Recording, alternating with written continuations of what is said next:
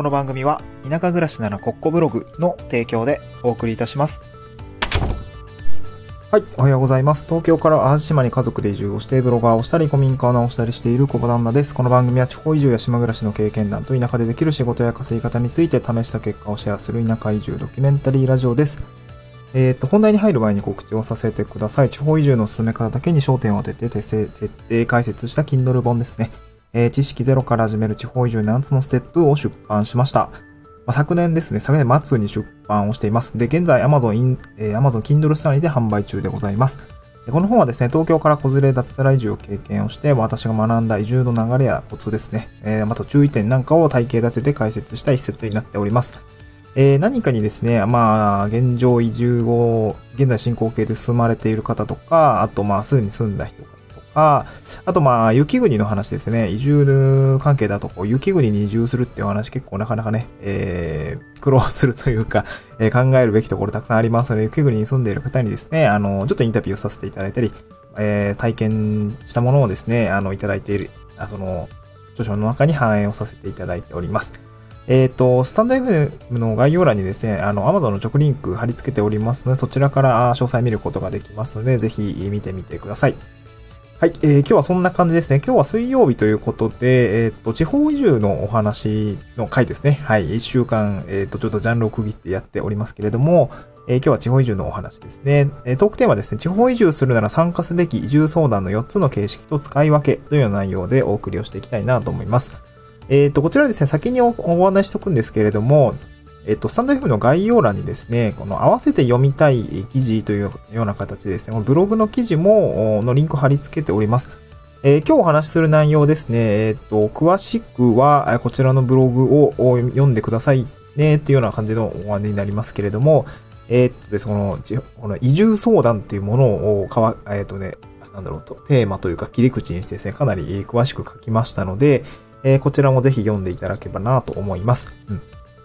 はい、早速ですけれども、えー今日お話しする内容ですね、移住相談の4つの形式と使い分けですね。はい。で、まずお伝えしたいのが、あの、地方移住をこれから考えているのであれば、えっ、と、移住相談というものは必ず使ってくださいですね。必ず使った方がいいと思います。うん。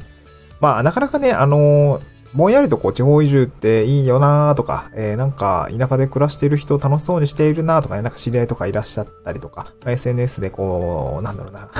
僕もそうだったんですけど、そう、僕はね、もうやむなくやってたってのもあるんですけど、日中からあの、キャンプ飯食ったりとか、そんな感じがあったりしたんですけど、僕の場合は本当に、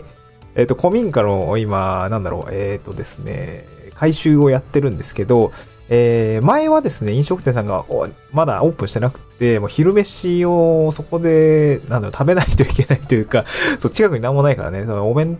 当とかも、あの、持っていくのもあれだし、どうせなら、日中から、えっ、と、キャンプ飯でも食うかっていうことで、なんかラーメンを煮たりとかね、あの、シングルバーナー持ってって、えーまあ仕事したお昼にね、えーラーメンにわかお湯沸かして食べたりとか、あと何ですかね、あのー あれですね、焼き鳥缶を茹でて、あの、食べたりとか、まあそういうのはやってましたね。まあそれはそれですごい楽しいんだけれども、はい、まあそれ、まあなんかそういう、そうせざるを得なかったっていうところがあるんで、そうしてたんですけどね。うん。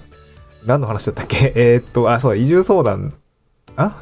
やべ、何の話だったっけ？あ、そうそう、移住相談をした方がいいと思いますってことですね。うん。でですね、えっと、なんでそういう話をしているのかというと、まず移住相談を使わないとですね、えっとですね、あの、自分でこう全部調べるっていうのはちょっと無理があるってことですね。はい、無理があるってことです。これ移住後の暮らしですね。あの、短期的に、あの、移住のことを見るとですね、あの、ただの引っ越しなんですよね。そう。住む場所がただ変わるだけなので、引っ越しなんですけど、まあ皆さんが心配をしている部分は、移住後、まあ引っ越しした後の暮らしですよね。その移住後の暮らしをしっかりこう、まあうまくやっていけるのかっていうところは心配なので、こう移住をするときには、こう移住相談をしたりとか、先輩住者の話を聞いてみて、こう移住後の暮らしを見据えたですね、まあ深い地域情報を収集していく必要があるっていうことで今頑張ってるというような感じだと思います。で、私もそうでした。まなので、この移住相談をする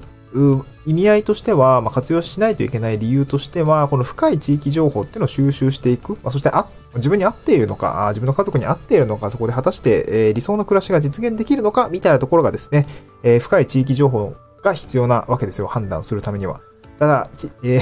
その場所に住んでいない私たちはですね、あの、その深い地域情報っていうのは一人では収集できません。まあ、なので、協力していただく必要がありますし、まあそういったきっかけになるのが移住相談ですよっていうことですね。うん。はい。まあ、ここまで移住相談が、まあなんだろう、参加すべき理由みたいなところをご紹介したんですけれども、じゃあ具体的に地方移住をの相談するときになんか気をつけることってありますかっていうお話をしたいなと思うんですけれど、これ一言で言えます。一言で言えますが、あ一言で言うとですね、これちょっとね、言葉だと、伝えづらいので、ぜひブログに書いてある図解も合わせてみてほしいんですけれども、えっ、と、これはですね、移住相談会では、その参加する側ですね、参加する、まあ、例えば私たち、まあ、私は1年、2年前の私なんですけれども、え私たちと開催する側ですね、え例えば自治体とか NPO 法人とか、そういった方々の主催している移住相談会ですね。だから参加する側と主催する側の状況の度合いですよね。えー、移住検討状況の度合いっていうのがマッチしていないと、結構互いにですね、無駄な時間に終わってしまうっていうことが結構よくあります。私も移住相談に参加をした時に、なんか結局これあんま意味なかったなとか、えー、僕も移住相談セミナー側の登壇した側も経験したことあるんですけど、いやなんかこの人多分、うん、響いてないなというか多分ちょっと違ったんだろうなみたいな、そういう場面もよく遭遇しますね。うん。で、この、参加する側と開催する側のこう状況の度合いの違いですね。まあ、ミスマッチ、アンマッチみたいなのがあるっていう状況をですね、私は深度が合っていない状態というふうに言ってます。ブログの中でも、えー、個人的にもこうやって発信をしております。で、その深度ですね、深い度合いですね、深い度合い。この深度が非常に重要ですっていうことですね。そう、自分の検討状況と、相談会の深度を合わせて、えー、マッチさせた状態で参加すると、丸っていう感じですかね。うん。まあでもこれマッチさせると言っても、じゃあ誰が調整するのかっていうと、あの、受ける側でしか調整できないんですよね。そう、移住相談、こうこうこういう相談会がありますっていう話、あの、枠がまず設けられた上で、じゃあ参加するかしないかっていうのを決めていく形になるので、まあ僕たち参加する側が、えっ、ー、と、自分に合った、あ進度の会に参加をしていかなければならないっていうことですね。うん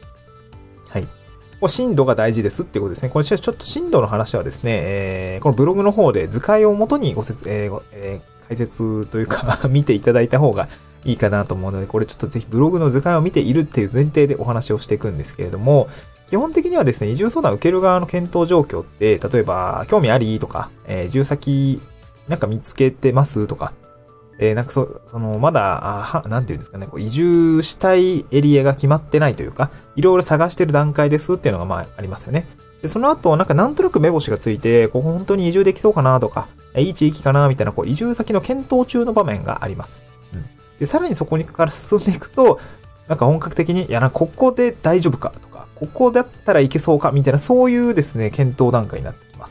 そう。なので、グラデーションみたいな感じで、こう、だんだんだんだんですね、地域の深い情報と接しなければ、こう、判断ができない状況になっていきます。これが深さですね。はい。そういう話になっていくわけですね。うん。なので、えー、自分に合った検討状、うん、自分の検討状況に合わせて、えー、その深い情報を得るのか、また、はたまたですね、まあちょっと広く浅く、なんか横にこう、アンテナを立てて、えー、広く、浅く取っていくというような状況も必要になってきますいう感じこれをですね、分かった上で、えー、じゃあこの相談会には出た方がいいのかっていうところのですね、あの判断していった方がいいよっていうことです。うん。でですね、じゃあ、まあ、今回ですね、あの、タイトルにもある通り、移住相談会の4つの形式の違いっていうところですね、まあ、あるんですけれども、4つの形式あります。そして使い分ければどうすればいいのかっていうところですね、若干もう9分くらい 喋っちゃったんですけど、ちょっと長くなりそうですね、解説をしていきたいなと思います。まあ、あの、ぜひですね、ブログも、えー、リンク先から飛べますので、こちらと合わせて、えー、まあ、聞きながら読んでいただけるとなおさら、な、なおいいかなと思いますね。うん。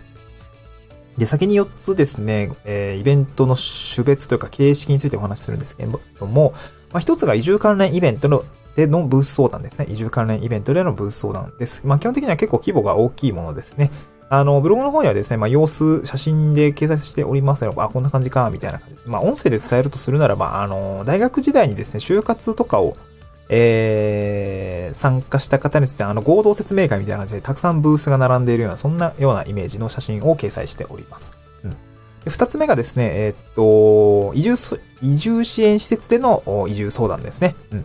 これはよく、まあ、えー、私結構、私もお世話になったので何度も言ってるんですけど、あの、認定 NPO 法人ふるさと回帰支援センターとかっていうのがですね、東京の有楽町にの交通会館というビルに入ってるんですけど、まあ、ここにはですね、結構すごくって、なんかこう、各都道府県とか、まあ、一部市町村、神戸市とかなんか、神戸市自体でね、あのブース置いてあったかと思うんですけど、これ常設されているので、こういったところを使う移住相談があります。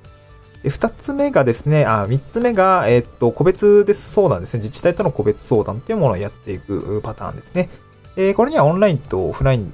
がありますので、ここもあの使い分けていく必要があります。で、最後4つ目がですね、SNS とかを活用した、なんて言うんでしょう、個別の こう、コネクションを使って永住相談をしていくっていうようなお話ですね。はい。まあ、ここまでがあの4つの形式のご紹介でございました。ちょっとね、長くなりそうなので、巻きで簡単にご説明をしていきますね。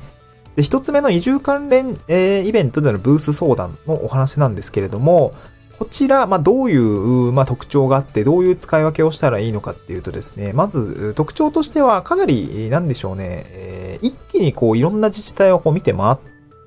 れるっていう感じですかね。情報もたくさん入ってます。だいたいブースですと、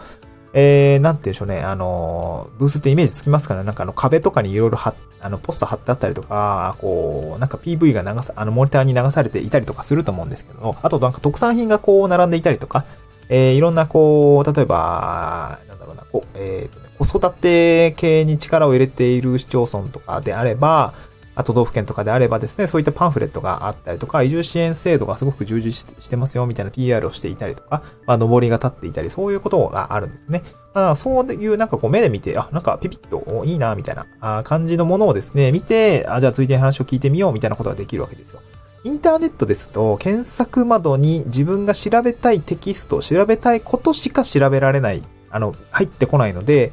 結構なんかこう、難しいんですよね。こう、自分が知らないことは検索できないじゃないですか。なので、こういうこの、うん、その場に行って、えー、あるものを見ていくっていうことも結構重要で、あの、最初のこう、広く浅く移住先を検討するときっていうのはすごく重要で、えー、なんか可能性を潰さないっていう感じですね。うん。えー、僕もなん、えー、っと、回ぐらいかな、あまあ、あの参加をさせていただいたんですけど、結構こうが、ざーっと見て、なんていうんでしょう。ああ、なんかここら辺結構賑わってんな、とか、その他の人のやつをね、参考になってる。あ、そう、瀬戸内海はめっちゃ人気ですね。瀬戸内海は人気ですね。瀬戸内は、なんて言うんでしょう。あったかいからなのかなやっぱり僕もそうですけれども、瀬戸内はすごく人気でしたね。逆に東北は意外と不人気というか、ただ仙台とかはすごい盛り上がってましたかね。やっぱ、あまあ雪が、雪も少ないっていうのもあるかもしれないですね。こういう場所に行ってですね、あのー、パッと見て、視覚的に見てですね、あ、なんかこの辺良さそうだなって言ってパッとブースに入っていけることができるっていう感じですかね。はい。なので、まだ、えー、使い分けのポイントとしてはですね、まだ移住先に目星がついていない人とか、幅広く移住候補先を調査したい人向けにですね、えー、こういったものを使っていくといいかなと思いますね。うん。自分が移住候補先となりそうな自治体を見つけたい人におすすめでございます。二つ目がですね、移住支援施設への移住相談でございます。えー、こちら先ほど申し上げた回帰支援、ふるさと回帰支援センターとか、その、まあ、常設されているブースですよね。こちらに、えー、行くっていうのも手ですね。で、まあ、こういった場所もですね、各都道府県、大体席があって、ブースがあって、そこに行って、えー、なんでしょうね、資料とかを拝見したりとか、えー、なんでしょう、話を聞いてみたいとかね。そういう話もあります。実はね、総合窓口みたいなのもあって、私も最初、総合窓口に行ったんですよね。そしたら、多分こういう、こう、あのー、そう、子育て系がちょっと充実しているところが気になりますみたいな話をしたんですね。そしたらまあ長野県を案内されたんですけど、兵庫県と長野県ちょっとじゃあ話聞いてみたいですって感じでこう面倒し、あの顔を繋いでくれて、じゃあブース行きましょうかみたいな感じでこう、一日にこう、に、えー、なんだろうな、二箇所も三箇所もこういろいろ回、えー、相談できるっていうような感じがすごくね、えー、いい、なんだろう、いい環境というか、うん、なんかそういうのがありますよ。こういうね、あの、移住相、移住支援施設での移住相談っていうのも、まあ最初初期段階ですね、すごくいいかなと思いますね。なので、検討し始めて間もない方だったりとか、移住に興味あるんだけど、なんか具体的な移住先はまだ決まってないよとか、そう。なんかで、あと、まあ、大規模イベントも、年に1、2回ぐらいしかないんで、こう、大規模、大規模イベントに参加できないんだけど、なんかそういう、こう、いろいろ見て回りたいみたいな方はですね、こういったところを使うといいかなと思います。うん。で、最後み、あ、最後じゃない。えー、っと、あと3つ目ですね。自治体でのこう移住相談ですね。これは自治体に、えー、なんか気になっている自治体っていうんですかね。話が聞いてみたい自治体に絞って、こう移住相談に参加するということですね。個別の移住相談になります。で、これも、まあ、結構形式としては、まあ、これ2つあるんですよ。現地に訪れての移住相談と、あとオンラインでの移住相談ですね。大体最近はまあ、コロナの影響もあってか、オンライン形式での移住相談増えてきましたね。うん。大体ズームを使っております。うん。で、移住相談、そのオンラインでの移住相談は、なんかどんなことをやるのかっていうと、大体ですね、その移住候補先となる自治体の基本情報ですね。まあ、えっ、ー、と、例えば、えー、今私が住んでる兵庫県でいれば、あの、まあ、なんていうの、その えっとね、その、兵、兵庫県の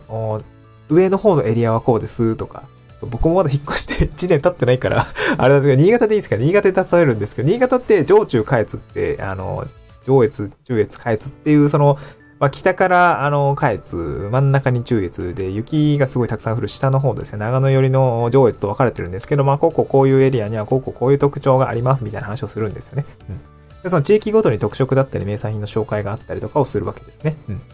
で、地域の住民とか先輩移住者ってのを、こう、パネルディスカッション形式でですね、こう呼び込んで、あの、じゃあ実際移住してみてどうですか？みたいな、こう、なんだろうな、総合的な司会の方と、まあ、僕らみたいな、あの、移住してきた方が、こう、対談をしていくっていうようなものが多いかなと思いますね。で、私もこういうものに登壇をして、なんかセミナーをみたいなお話をしているわけですね。うん。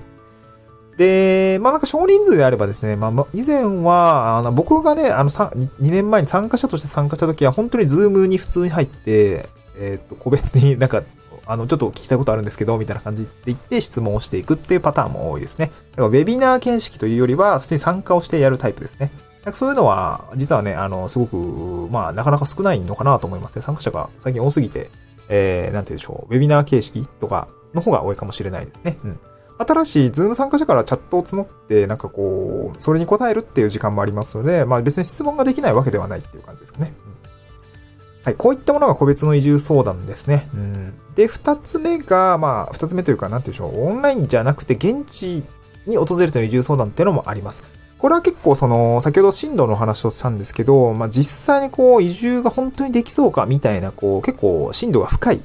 で、深いディープな情報を取りに行くときに、あの、使うと効果的なものですね。うん。まあ、実際に現地に訪れて行いますので、結構ね、その、現地の、例えば自治体職員、移住定住に関する自治体職員とか、あと NPO 法人の方とかにアテンドしていただきながら、こう、街歩きをしてみたりとか、えー、そこに住んでいる先輩移住者を集めていただいて、こう、座談会をしたりみたいなことがありますね。